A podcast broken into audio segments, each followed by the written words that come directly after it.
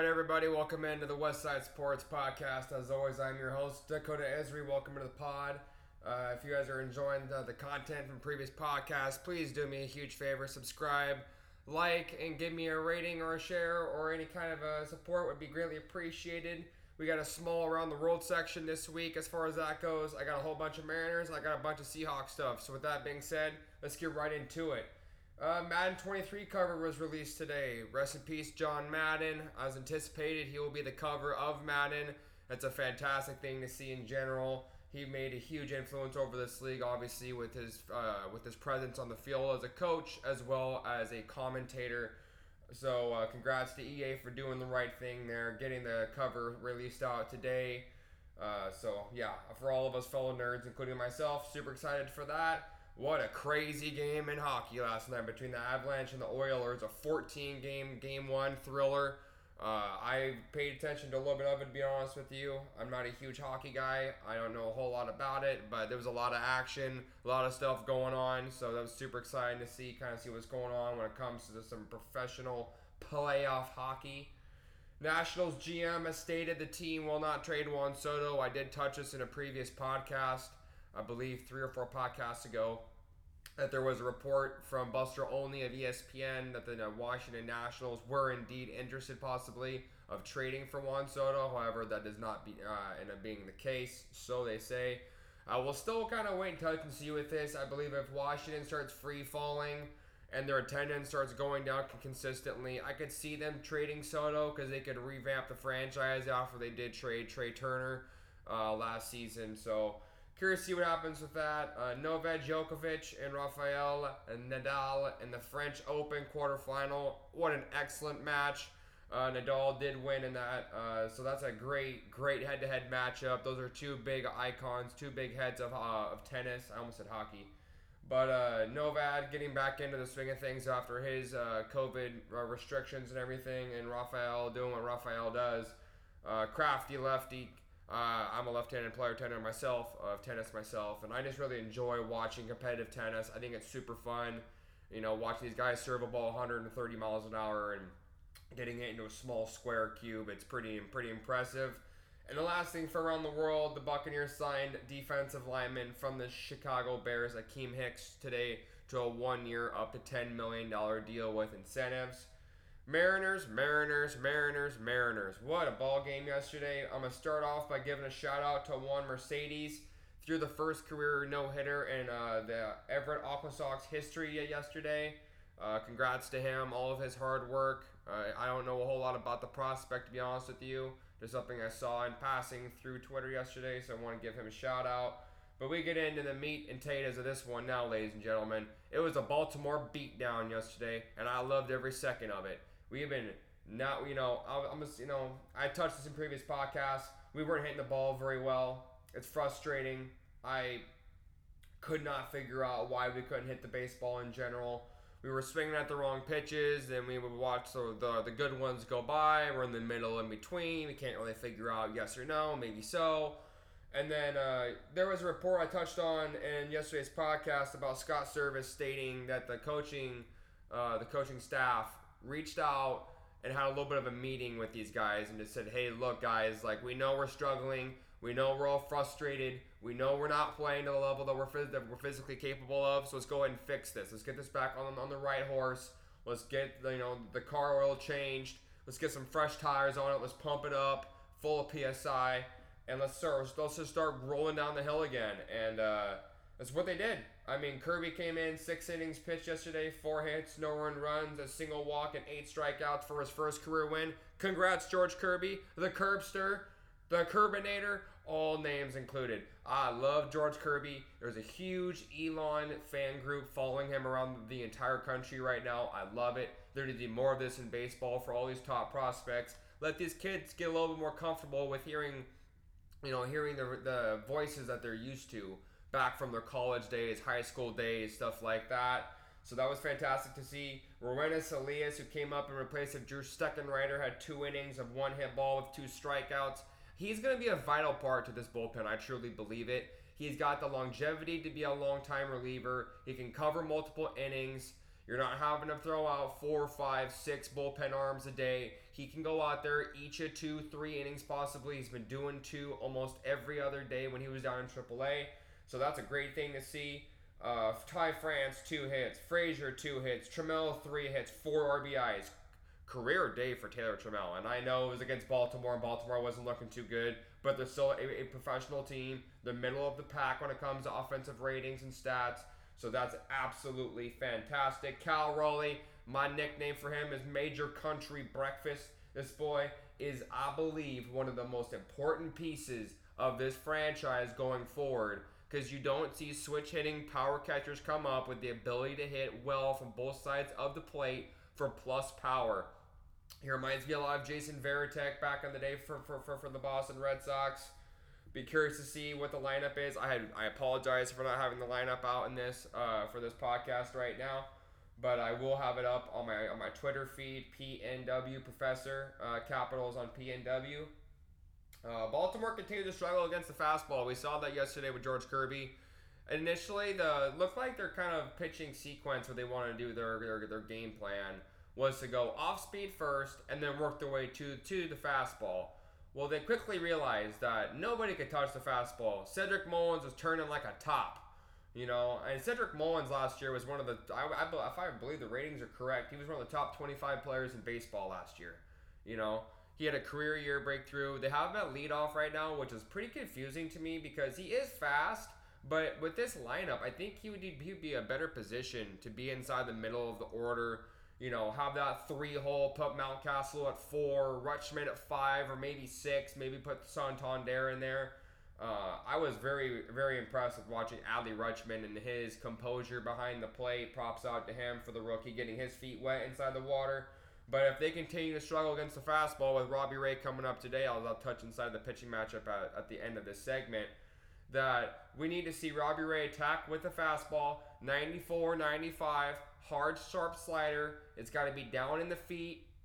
Use the opposite field to his advantage. And when I say that, is that this park has super tall walls now. Back in the day, Baltimore's walls were the short, one of the top three shortest walls in left field in all of baseball, and they were they had the most home runs hit in all of baseball at their home park.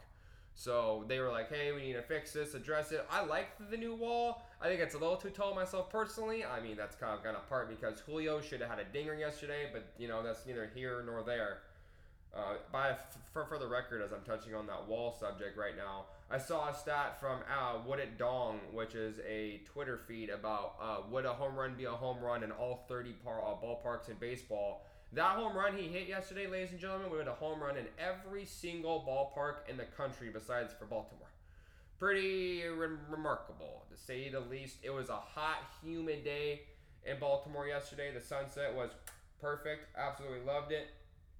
Julio's learning uh, moment yesterday was the old iconic Ichiro uh, bat drag, you could call it. Pardon the page turn.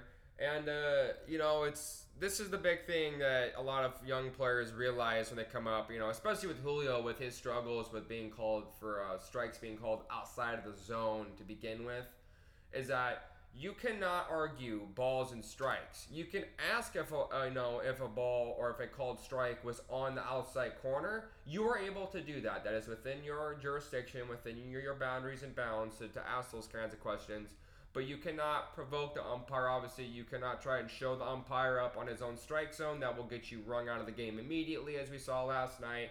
But you know what? I kind of like it myself personally. He's been getting the short hand of the stick. That was a good pitch. That was a strike. I got no problem with it. But uh, Julio, just you know, take the moment, process it like he does, just fantastic with everything. He's so good at being uh, almost like a, like a like a baseball computer. You know, mid like during the mid at bats is what I'm seeing right now as he's processing pitch to pitch, which for rookies is not well seen or that much uh, that's seen that far often, much often if my English could actually be correct today. Anyways, sorry. Ray versus Bradish today at 405. I did touch with Robbie Ray earlier uh, a few minutes ago when it comes to what he needs to be able to do to attack this lineup. There's uh, going to be a fair amount of righties inside of the lineup today. Mountcastle, Hays, Santander is a switch hitter. Uh, Julio Mateo, uh, Jose Urias, all are right-handed batters. So they're gonna try and attack him from the opposite side of the box, but he's got to get the slider down on the feet, attack the high fastball, keep it on the corner, Robbie. The big thing with you is it has to stay on the corners. If you get into the middle of the plate, your fastball is pretty flat, man.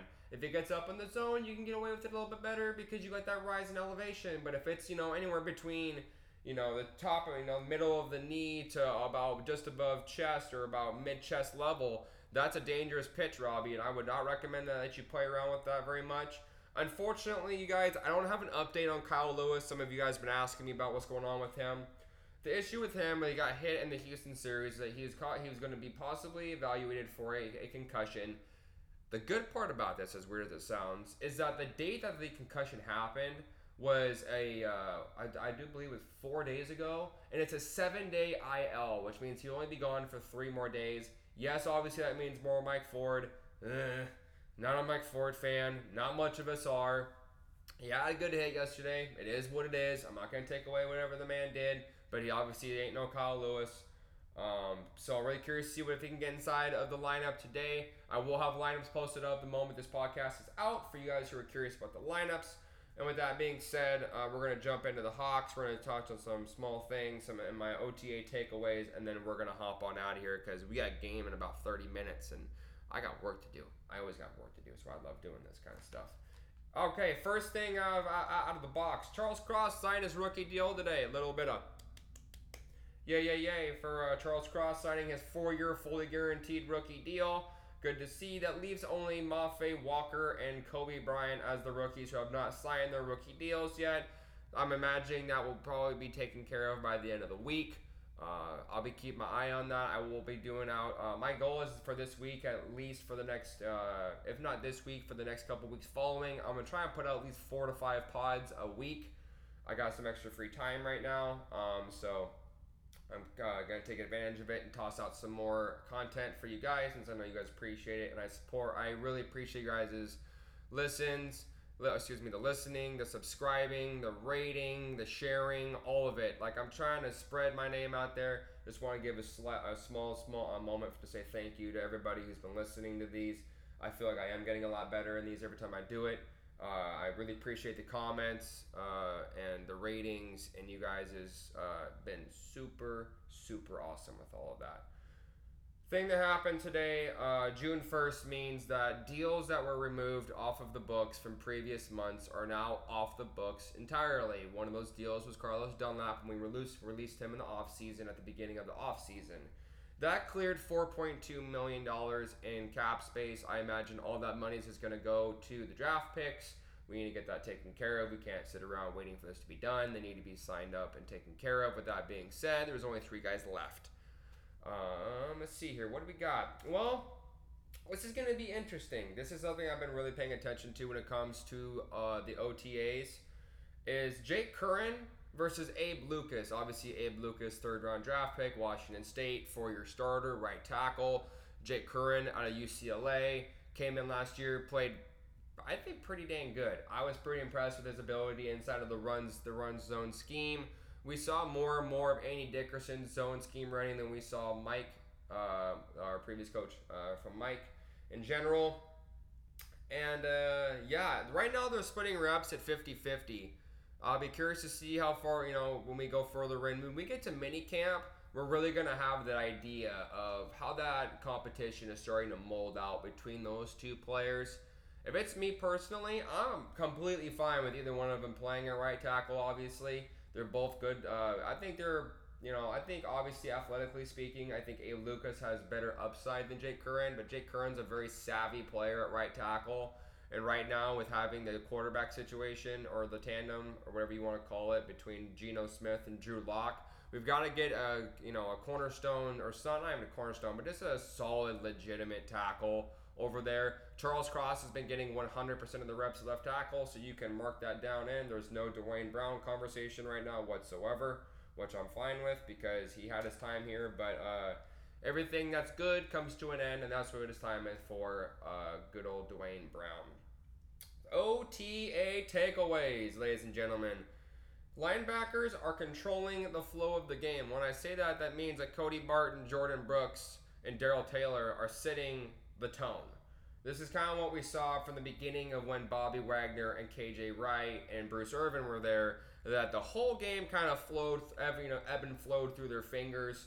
They did a great job of being tenacious, being aggressive, uh, you know, being instinctual, and I, that's what I want to see because right now there's a lot of chirping from from Jordyn Brooks and Cody Barton when it comes to offensive players. Uh, yesterday, a little bit of a funny moment. Cody Thompson, one of our practice squad wideouts, he caught a ball in the slot and he had something to say to Jordyn Brooks, and Jordyn Brooks just shoved him. He's like, "I'm not taking it." You know, I'm the I'm the leader. I'm the captain of this defense. Um, I'll be curious to see if it's him or if it's Quandre Diggs. I probably would think it's Quandre Diggs uh, in hindsight, but I wouldn't be surprised overly if it was Jordyn Brooks. Jamal Adams will not be the captain, I don't think, for this defense. I'd be shocked if he was. It's not really his true place to be the, to be like a, a sole captain. If they want to do a co-captain kind of thing like they did back in the day, I'd be fine with it. Um, but I think it's kind of a one-man role, one-man show. Um, Ryan Neal stated in general that there's a big difference going on in the whole defensive scheme. I touched on with Clint Hurtt came in, um, along with uh, Karl Scott and uh, Sean uh, as our new uh, assistant defensive coordinator. We went from the 4 3 to, to the 3 4, which means obviously three down linemen, four linebackers. They talked about specifically in the past that players like Dunlap that weren't, you know, we were wondering why isn't Carlos Dunlap pressuring more? Well, he was playing what was called the flats. And instead of the defensive line playing the flats, the line is specifically rushing the backfield, those linebackers, outside linebackers, and Uchenna Nwosu, Cody Barton, Jordyn Brooks, Darrell Taylor. Um, there's one other kid, Aaron Donkor, is really shocking, really putting a good presence on right now. He's built almost identically to KJ Wright. Uh, he's been, they've been taking care of the flats, letting the big boys eat. And that's what we need to see. Clint Hurtt was very adamant. He goes, My defensive linemen will not be defending the ball carriers in the flats. It's going to be linebackers. You know, maybe you'll see like Mafe. I think Mafe could be interesting with that. He's uh, kind of, they're trying to make him in like a Cliff Avril role, that hybrid Leo kind of a position. Uh, Ken Walker from what everything I'm seeing, my, my ways to explain Ken Walker right now, fluid, bouncy, and showed excellent burst coming through the line of scrimmage. I know one says, well, aren't, aren't our running backs supposed to be with one of the all three of these things, or at least one of them? Yeah, they should be.